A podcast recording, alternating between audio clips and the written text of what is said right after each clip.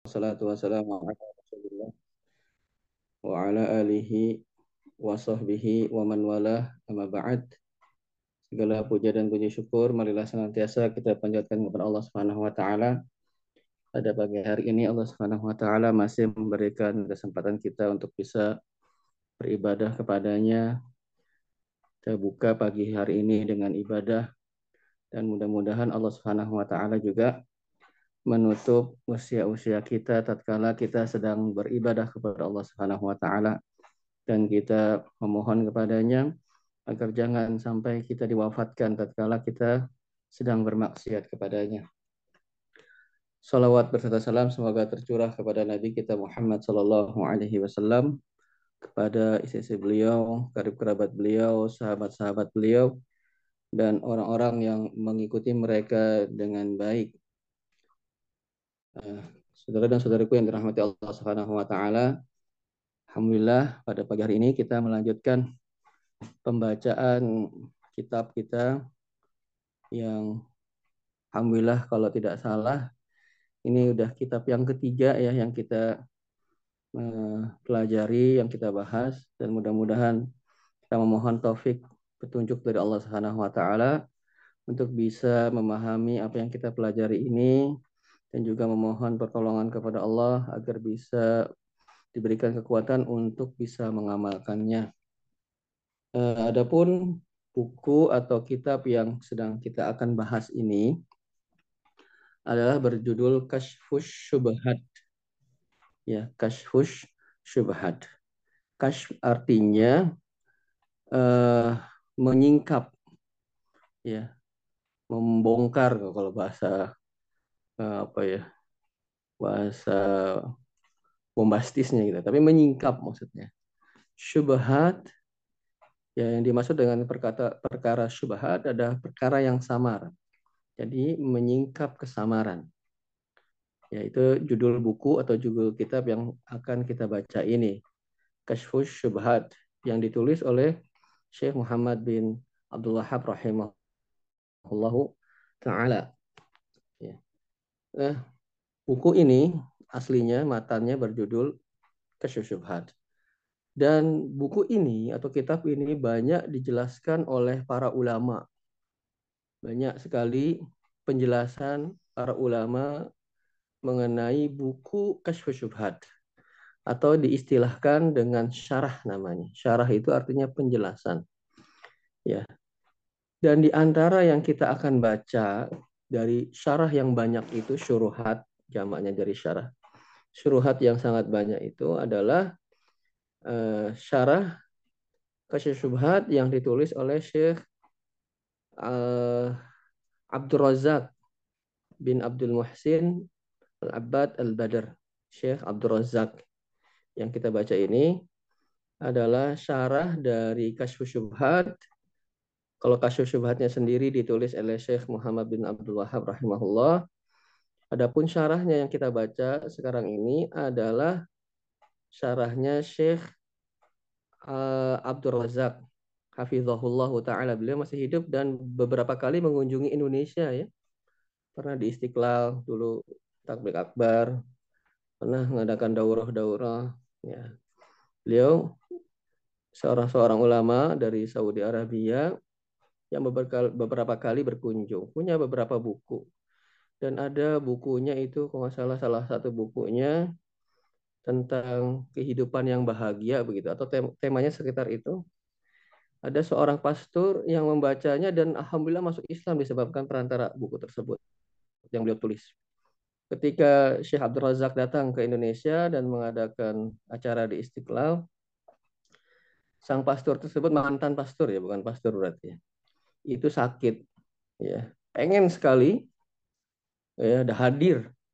Di acara tersebut hadir melihat mendengar orang yang tulisannya beliau baca dan menyebabkannya melalui perantara tulisan tersebut masuk Islam sang pastor tersebut.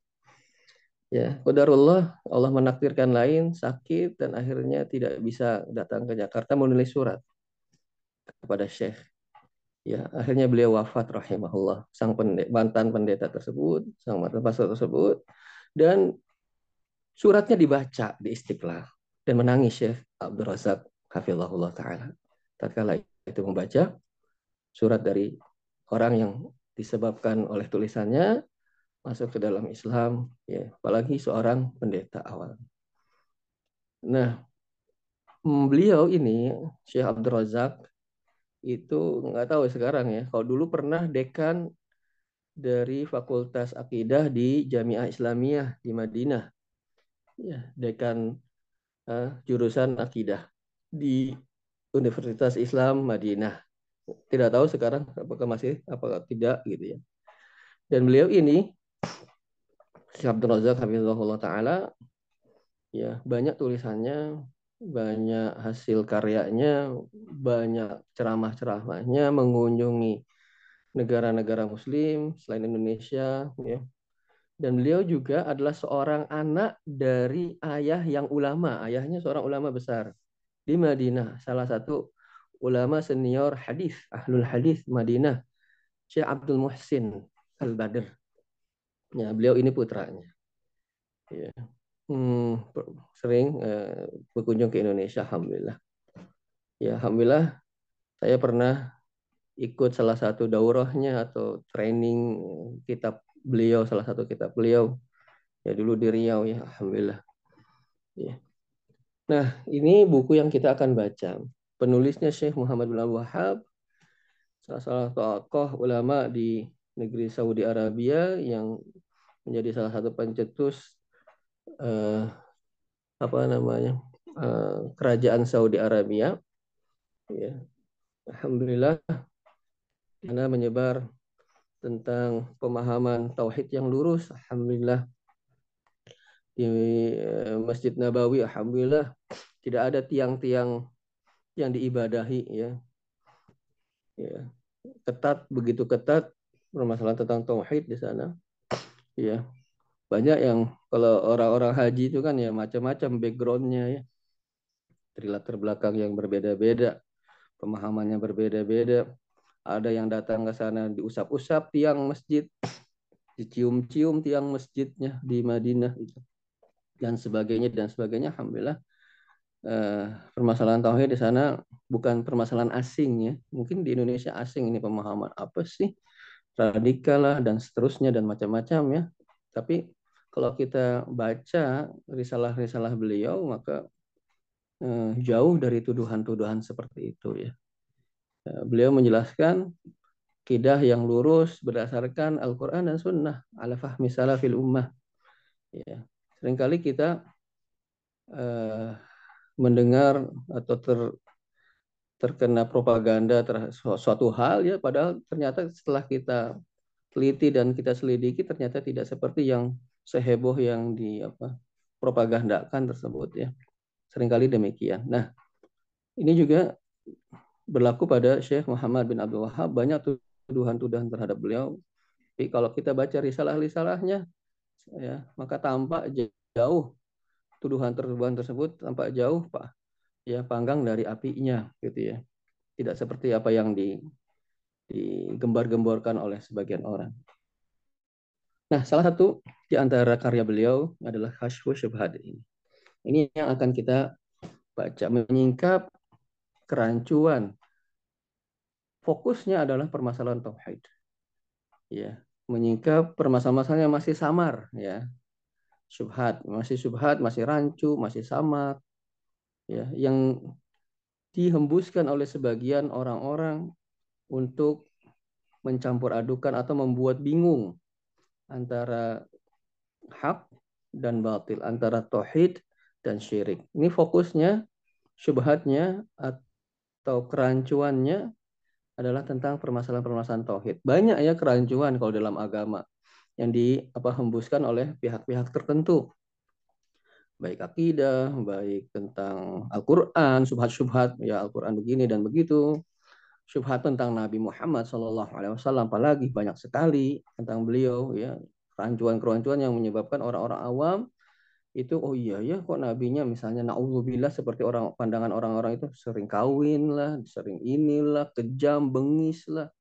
Tapi ternyata kalau kita mempelajari sirah beliau, mempelajari apa biografi beliau, mempelajari hadis-hadis beliau, rasanya jauh semua yang dituduhkan tersebut dari diri beliau Shallallahu Alaihi Wasallam. Jadi banyak syubhat-syubhat yang dihembuskan oleh orang-orang yang tidak menyukai agama ini, syubhat-syubhat tentang agama Islam. Nah, yang beliau bahas ini bukan keseluruhan syubhat itu. Beliau fokus pada sebagian dari syubhat dalam masalah akidah yang sering digunakan oleh orang-orang yang tidak menginginkan tauhid yang lurus gitu ya. Ini pun sebagian saja, tidak semua syubhat dalam masalah akidah disampaikan dalam kitab ini. Sebagiannya saja yang sering ya, yang sering kita menjadi rancu atau samar permasalahannya antara tauhid dan syirik. Baik, tanpa berpanjang lebar lagi kita akan coba bacakan penjelasannya dari Syekh Abdul Razak hafizahullahu taala kita mulai ya dengan memohon pertolongan kepada Allah Subhanahu wa taala langsung dalam halaman 18 ya. Sebelum halaman 18 itu semuanya mukaddimah. Ya. Kita coba langsung kepada inti kitab ini itu di halaman 18. Ya. Itu mukaddimah terus ada halamannya kok nggak salah ya di pojok kanan itu. Kita langsung ke halaman 18-nya. 14 terus Semua itu sebelumnya tentang mukaddimah ya. Oh, ya ini. Baik. Bismillah. Itu ada tulisan al-matan. Ya, yang dalam al-matnu ya, yang berwarna apa tuh? Merah atau merah jambu ya. Al-matan. Matan itu adalah ya, istilah-istilah ya biar kita nyambung belajarnya. Al-matnu matan itu adalah tulisannya Syekh Muhammad bin Abdul Wahab. Tulisan uh, intinya dari kitab ini. Itu disebut dengan al-matu, al-matnu matan. Kemudian ada tulisan lagi itu asyarhu. Itu penjelasan dari matan. Ya, jadi buku ini dijelaskan oleh para ulama. Sebenarnya buku ini kita cuma membaca bagaimana Syekh Abdul Razak menjelaskan kitab Kasyuf sebenarnya itu. Saya hanya sebagai perantara penerjemah saja. Nah, itu ada tulisan asyarhu. Kalau syarh itu artinya penjelasan. Penjelasan dari buku atau teks eh, teks yang asli dari tulisan Syekh Muhammad bin Abdul Wahab rahimahullah yang berjudul Kashfus Syubhat. Ya.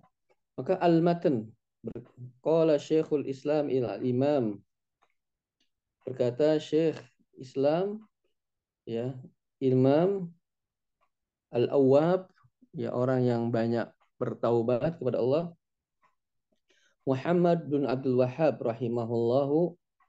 Ya ini judul buku, eh, penulis buku kita adalah Syekh Muhammad bin Abdul Wahab ya sebenarnya ada berbicara tentang beliau rahimahullah.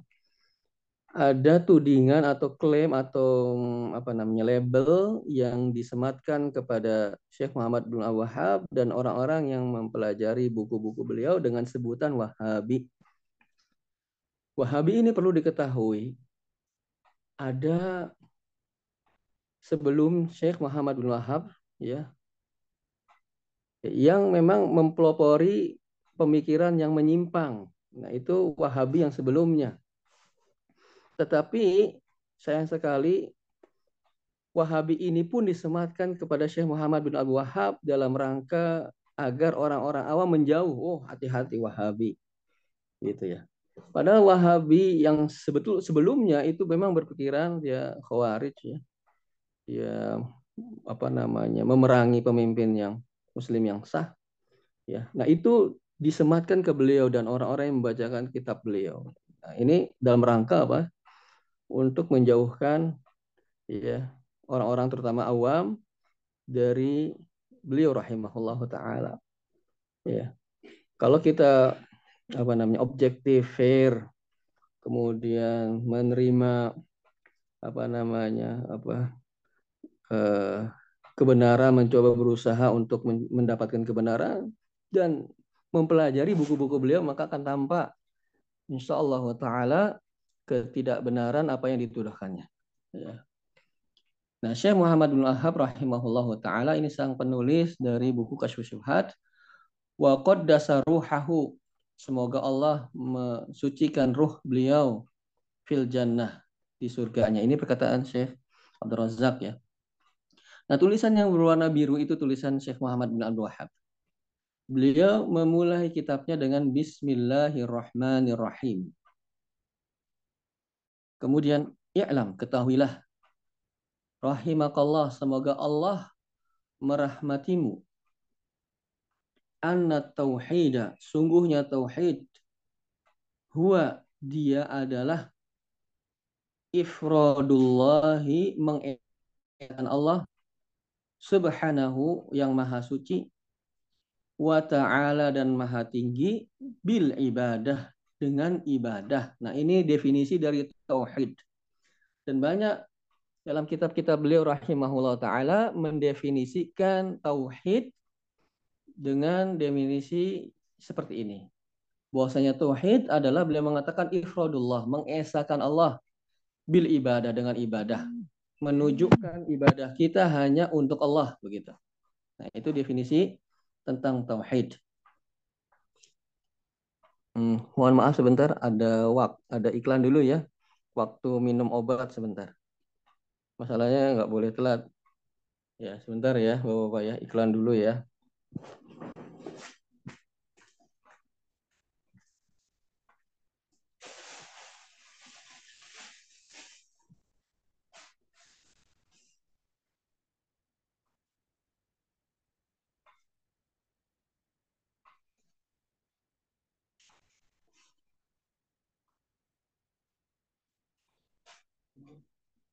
Mm-hmm.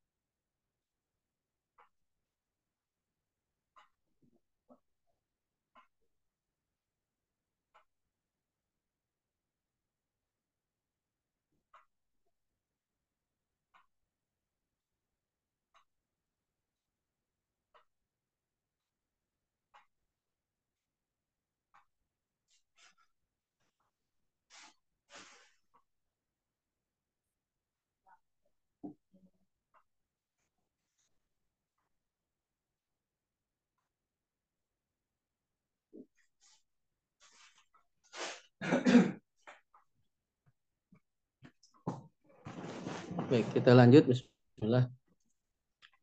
Definisi beliau tentang tauhid adalah an tauhid ifradullah bil ibadah. Wa huwa dan dia yaitu tauhid. Dinur rusuli adalah agama semua rasul. Semua rasul agamanya sama. Ya. Nabi Nuh, Nabi siapa lagi? Ibrahim, Nabi Isa alaihi salam alaihi wassalam. Ya, semua para nabi sama misinya, sama hmm, risalah intinya, yaitu tentang tauhid. Ya. Jadi agama Nabi Isa apa? Islam agamanya. Ya, agamanya Nabi Daud apa? Islam agamanya. Ya, jadi tauhid adalah agama semua adalah din semua rasul. Sama mereka. Alladzi yang arsalahumullah yang Allah mengutus mereka bihi dengannya dengan tauhid tersebut ya ila ibadihi kepada para hambanya. Jadi beliau memulai kitabnya dengan tadi apa? Basmalah, kemudian dengan definisi dari tauhid. Sekarang kita baca syarah dari Syekh Muhammad eh Syekh Abdul Razak taala di bawahnya itu asy-syarhu. Syarah penjelasan. Asy-Syaikhu Syekh yang dimaksud bahasanya Syekh Muhammad bin Al-Wahhab rahimahullahu semoga Allah merahmatinya, merahmati beliau ya, taala yang maha tinggi. Hadal kitabu kitab ini Samahu beliau namakan. Beliau menamakannya. Sama artinya menamakan. Hu-nya. Nyanya itu kitab tadi. Ya. Kashfas syubhati. Namanya apa? Kashfush syubhat. Ya, sebenarnya ada footnote itu. Footnote di bawah, ya, catatan kaki, ya ada penjelasan tentang syubhat maksudnya. Tapi nggak apa-apa, kita lanjut aja ya. Kita baca yang Syekh Muhammad Syekh Abdul Razak. Washkashfu, nah beliau sekarang akan menjelaskan tentang judul kitabnya. Tadi kan kita telah singgung ya, kashfu syubhat itu ada dua kata kan. Kash, yang pertama kashfu, yang kedua syubhat. Nah Syekh Abdul Razak akan menjelaskan dua kata tersebut. Wal kashfu, beliau katakan, dan kashfu, dalam judul kita kashfu syubhat, dan kashfu artinya apa? Fil lughah, di dalam bahasa maknahu maknanya ma'rufun sudah diketahui ya bukan artinya kasfu sama dengan diketahui bukan ya maksudnya. Makna kasfu itu sudah diketahui oleh orang Arab tentu saja. Kok kita emang nggak tahu ya sudah di, bukan tapi bukan artinya kasfu sama dengan diketahui bukan ya. Sudah maksudnya kata kasfu itu sudah familiar bagi orang Arab. Ya. Indama tatkala yuqalu ada orang yang berkata kasyafa syai'a mengkasyafkan sesuatu. Ya saya terjemahkan apa adanya ya. Kasyafa syai'a mengkasyafkan sesuatu. Maksudnya apa? Ayat itu azala menghilangkan artinya. Anhu darinya ma yang yugotihi yang menutupnya. Jadi kalau ada kata kasyafa artinya apa? Menghilangkan, menjauhkan, ya, menampakkan sesuatu yang tertutup. Nah itu namanya kasyf. Ya. Yukalu dikatakan kasyafa fulanul lisama seseorang mengkasyafkan eh, atau si fulan mengkasyafkan al-lisam penutup wajah an wajhihi dari wajahnya. Artinya apa? Nah beliau beli contoh itu. Kalau dalam kalimat arti kasyafa itu ini loh. Nah ini beliau beli contoh ayat itu tohu menghilangkan. Wa azalahu sama ya itu sinonim. Tohu to sama azala sinonim. Menghilangkannya an wajhihi dari wajahnya. Ini contohnya kata kasyf itu artinya menghilangkan. Contohnya dalam kalimat kalau kasyafa fulanun alisam si fulan mengkasyafkan penutup mukanya maka artinya apa? Menghilangkan penutup tersebut atau menjauhkan penutup tersebut begitu artinya. Itu secara bahasa.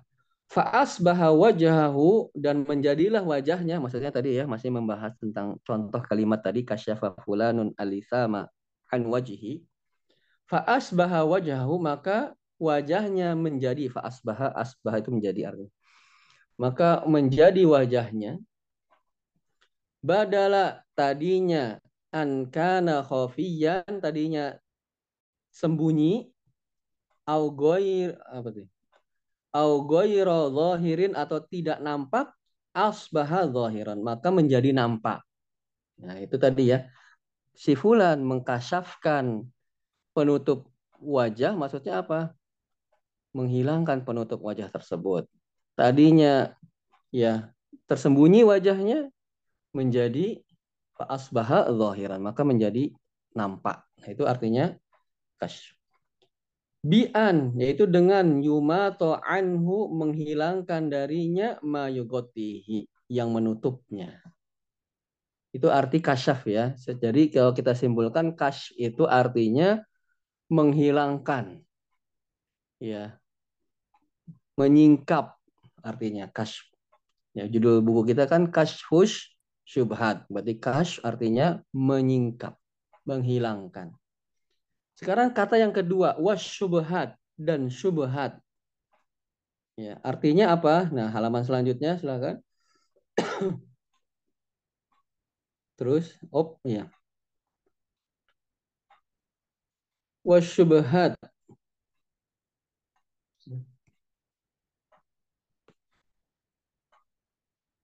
Ia adalah al-umuru perkara-perkara alati yang yalbasu rancu fiha di dalamnya di dalam perkara-perkara tersebut hanya ke al-umur al-haqqu wal batilu yang hak dan yang batil. Jadi syubhat artinya apa? Rancu antara yang benar dan yang salah. Itu artinya syubhat. Nggak tahu nih, nggak bisa membedakan atau sulit membedakan mana yang benar, mana yang enggak. Itu namanya syubhat. Atau bahasa kitanya rancu. Ya, itu artinya apa? Syubhat. Wayashbuhu fiha dan rancu di dalam perkara-perkara tersebut ala nasi bagi manusia. Orang-orang. Orang-orang ini rancu. Nggak tahu yang mana hak, nggak, nggak tahu yang mana batil. ya Gimana angin berhembus saja kan gitu biasanya kita ya. Atau orang-orang awam kan. Ya dibilang begini, begitu. Gimana banyaknya lah ya. Banyak mayoritasnya gimana kita ikut aja. Padahal belum tentu yang mayoritas itu betul. Ya, itu subhat yang rancu kita mana sih yang benar, mana sih yang enggak. Ya itulah pentingnya kita belajar ya. Dan berdoa kepada Allah agar minta bimbingan dalam kita belajar agar tidak tersesat jalan. Terus belajar sehingga tahu mana yang benar, mana yang salah. Ya dulu kita kita belajar pelajaran-pelajaran umum saja ya, ya kita ikut-ikut saja. Tapi lama-lama semakin banyak apa namanya ilmu yang kita dapat, hmm, data yang kita dapat, kemudian pengetahuan yang kita peroleh, maka kita tahu oh ini mah nggak benar nih, yang ini mah. Oh yang itu ini benar yang kayak gini gitu ya. Dengan proses tersebut tersebut. Maka pentingnya kita belajar dan berdoa kepada Allah Subhanahu wa taala agar diberikan petunjuk dan hidayah. Ya. Agar tahu mana yang benar, mana yang tidak benar. Ya, mengikuti yang benar walaupun sedikit, dan menjauhi yang tidak benar walaupun banyak yang melakukannya. Ya. Kata Allah Subhanahu enggak enggak mesti ya yang banyak itu benar, ya. Kalau banyak berarti sama dengan benar itu tidak tidak tidak seperti itu. Ya, bahkan Allah Subhanahu wa taala berfirman, "Wa in ak nggak ada di buku kita ya. Wa in tuti aktsara man fil ardi yudilluka an sabilillah." Kalau kalian ikuti kebanyakan orang di muka bumi ini, maka mereka akan menyesatkan kalian dari jalan Allah. Ya. Bahkan bisa jadi mayoritas itu berada dalam ketidakbenaran gitu ya. Jadi subhat tadi kembali kepada permasalahan kita adalah subhat itu suatu yang rancu yang kita tidak bisa membedakan atau samar bagi kita mana sih yang benar, mana sih yang tidak benar. Katanya begini, oh ya kayaknya benar. Kata ini begitu, oh yang benar juga. Nah, itu namanya apa? Subhat. Bihaitsu yang mana? Indama tatkala tasuru muncul saro ya suru muncul hadhi syubhatu syubhat-syubhat ini taj'alu menjadikan al-amro perkaranya laisa tidak wadihan jelas. Ketika ada syubhat itu muncul jadi malah nggak jelas. Kadang-kadang gitu ya. Kita kayaknya sudah punya pemahaman tertentu, tetapi tatkala ada yang menyampaikan apalagi retorikanya bagus ya akhirnya kita ragu dengan apa yang kita yakini sebelumnya kan gitu ya jadi menjadi sesuatu itu jadinya tadinya udah jelas jadi nggak jelas lagi gitu ya. Atau mentah lagi sesuatu tersebut. Nah, itu namanya syubhat. Fayalta bisu maka menjadi rancu alaihim bagi orang-orang bagi mereka. Al haqqu wal bil batil yang benar dengan yang batil. Watashtabihu dan menjadi samar alaihim bagi mereka al umuru perkara-perkaranya. Fala yakunul haqqu maka yang benar itu tidak menjadi. Fala maka tidak. Yakunu menjadi al haqqu yang benar. Mustabinan menjadi jelas. Lahum bagi mereka annahu bahwasanya yang benar itu hakun adalah benar. Jadi itulah. Beliau menggambarkan bagaimana sih subhat tersebut. Subhat itu tadi ya, sesuatu yang rancu, sesuatu yang tidak bisa membedakan orang itu antara yang benar dan yang salah. Tatkala muncul subhat tersebut, maka yang jelas menjadi tidak jelas. wala yakunu aidon bil batil mustabinan maka wala dan tidak yakunu menjadi aidon juga al batilu kebatilan mustabinan menjadi jelas lahum bagi mereka bagi orang-orang anahu batilun bahwasanya itu adalah batil yang benar nggak jelas benar yang yang batil nggak jelas batil. Nah itu gambaran tentang syubhat. Fatal tabisu alaihim fatal tabisu maka akan menjadi samar alaihim bagi mereka yaitu orang-orang al umuru perkara-perkaranya. Watah talitu dan bercampur indahum pada diri mereka. Bercampur mana yang benar mana yang salah campur aduk. Nggak bisa dibedain wa yusbihu dan menjadi al amru perkaranya. Badala tadinya ankana wadihan jelas yusbihu maka menjadi multabisan menjadi samar muhtaliton bercampur ghairu wadihin enggak jelas. Ya. Jadi itu ya subhat intinya sesuatu yang sama kalau subhat itu ada muncul orang-orang terutama orang-orang awam itu bingung mana yang benar, mana yang nggak benar. Campur aduk, yang benar jadi nggak benar, yang nggak benar jadi benar. Kan gitu ya? Itu namanya subhat. Nah, buku ini kasfus subhat menyingkap subhat tadi ya. Sekarang kalau satu itu kan tadi satu-satu ya kasfu terus subhat. Sekarang digabungkan. Wa kasfus subhat dan kasfus subhat ai yaitu ta'rituha. Menghilangkannya. Menghilangkan syubhat. Dihilangkan syubhat itu menjadi jelas perkaranya. Ini batil ya batil yang hak ya hak. Wabayanu fasadiha dan menjelaskan rusaknya syubhat tersebut. Wabutlaniha dan batilnya syubhat tersebut nah jadi kasus syubhat itu menyingkap ya mengungkap syubhat tadi menjelaskan rusaknya syubhat tadi menjelaskan batilnya subhat tadi. Ya. Bihaitsu yang mana yakunu menjadi zuhuru butlaniha nampak kebatilan subhat tadi. Wadihan menjadi jelas linnas bagi orang orang. Nah, subhat buku ini ditulis dalam rangka untuk mengkanter tentang subhat-subhat ya tadinya sudah yakin eh muncul ya sesuatu ucapan suatu penjelasan akhirnya mentah lagi. Nah ini untuk mengkanter hal tersebut. Menguatkan lagi akidah yang benar akidah kaum muslimin yang benar tauhid kaum muslimin yang lurus tujuan dari ditulisnya buku ini oleh Syekh Muhammad bin Abdul Wahab rahimahullahu taala Wa syubhat dan syubhat idza sarat kalau muncul ya iltabasal amru. Iltabasa maka akan menjadi rancu al amru perkaranya ala nasi bagi manusia.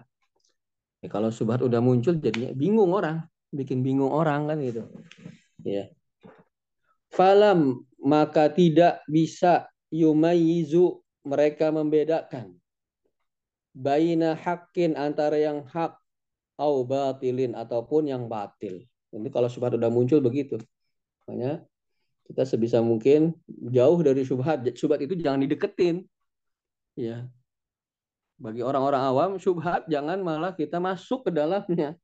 Nggak tahu kita terombang-ambing di dalamnya malah nanti keluar dari ya, syubhat tersebut malah ya ngaco jadinya begitu ya. Syubhat itu ya dijauhi, jangan didekati, jangan dipancing. Kecuali orang-orang yang berilmu ya. Seperti ini dalam rangka mengungkapkan kebatilan syubhat-syubhat tadi. Ya. Fa idza qayyadallahu maka apabila qayyada Allah memberikan subhanahu wa ta'ala yang maha suci lagi maha tinggi lahum bagi mereka bagi orang-orang. Aliman seorang alim. Nasihan yang menasehati umat ini maksudnya. Wakasyafa dan menyingkap anhum dari mereka dari orang-orang syubhata syubhat ra'awul haqqo maka mereka akan bisa melihat kebenaran. Jadi kalau ada orang alim yang Allah Subhanahu wa taala berikan kepada umat ini kemudian dengan keilmuannya dia membongkar syubhat-syubhat yang ada maka baru menjadi jelas tuh orang bisa oh iya benar gak benar itu omongan tadi ini ya. Hampir saya kemakan sama omongan tersebut keyakinan tersebut ya.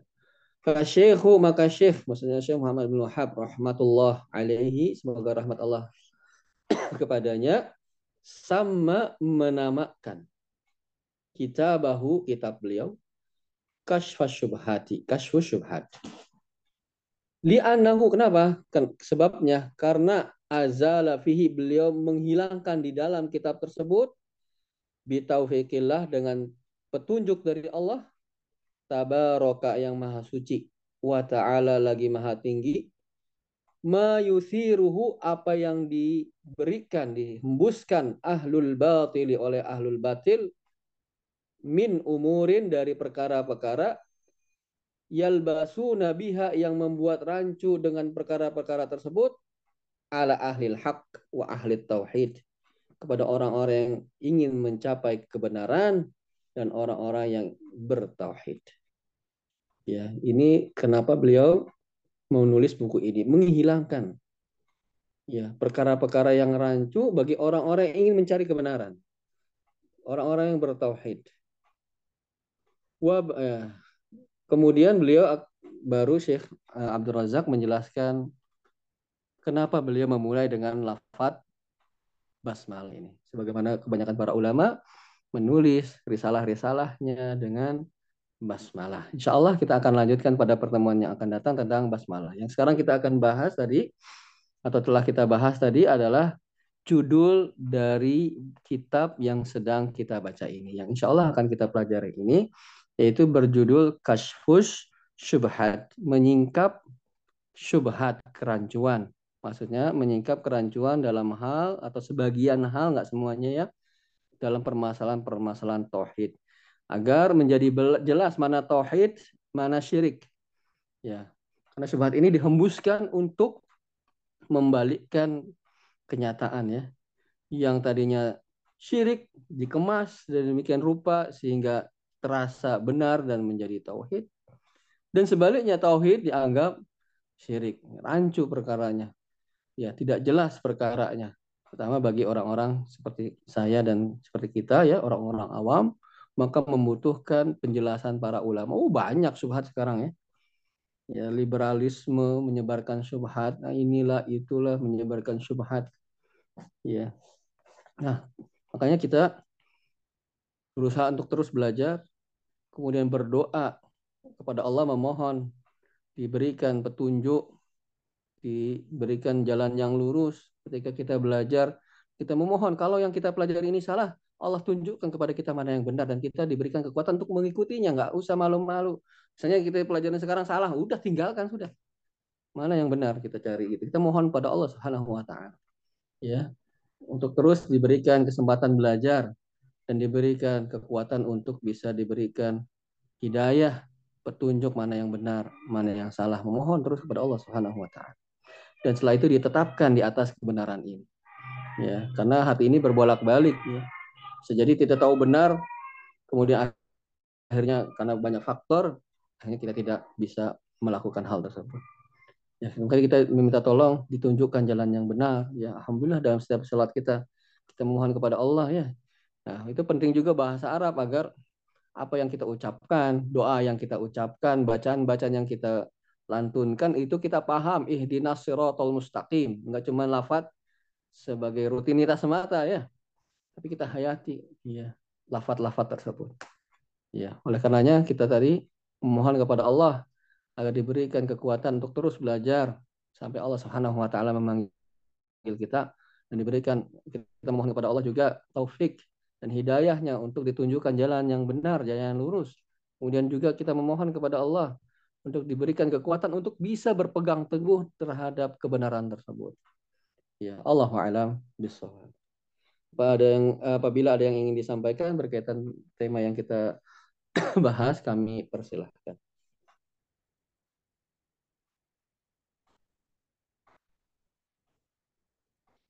Insya Allah bisa diikuti ya. Kita baru judulnya saja ini belum masuk kepada intinya ya baru judul kasus syubhatnya. Nanti syubhatnya kita baca ya. Kemudian nanti ya baru prolog gitu ya, nggak langsung prolog. Ya nggak langsung apa jeder satu dua gitu enggak ya. Pelan-pelan beliau menjelaskannya sampai masuk kepada inti permasalahan. Allah alam. Besok terima kasih kepada bapak-bapak. Mudah-mudahan kita diberikan dan dimudahkan semua urusannya oleh Allah baik di dunia dan di akhirat kelak. Allah alam bisawab. Jazakumullah khairan sudah menyempatkan waktunya. Semoga Allah Subhanahu wa taala menjaga kita semuanya. Kita tutup subhanakallahumma. Amin. Subhanakallahumma bihamdika.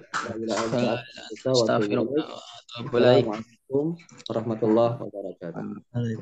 Waalaikumsalam warahmatullahi wabarakatuh.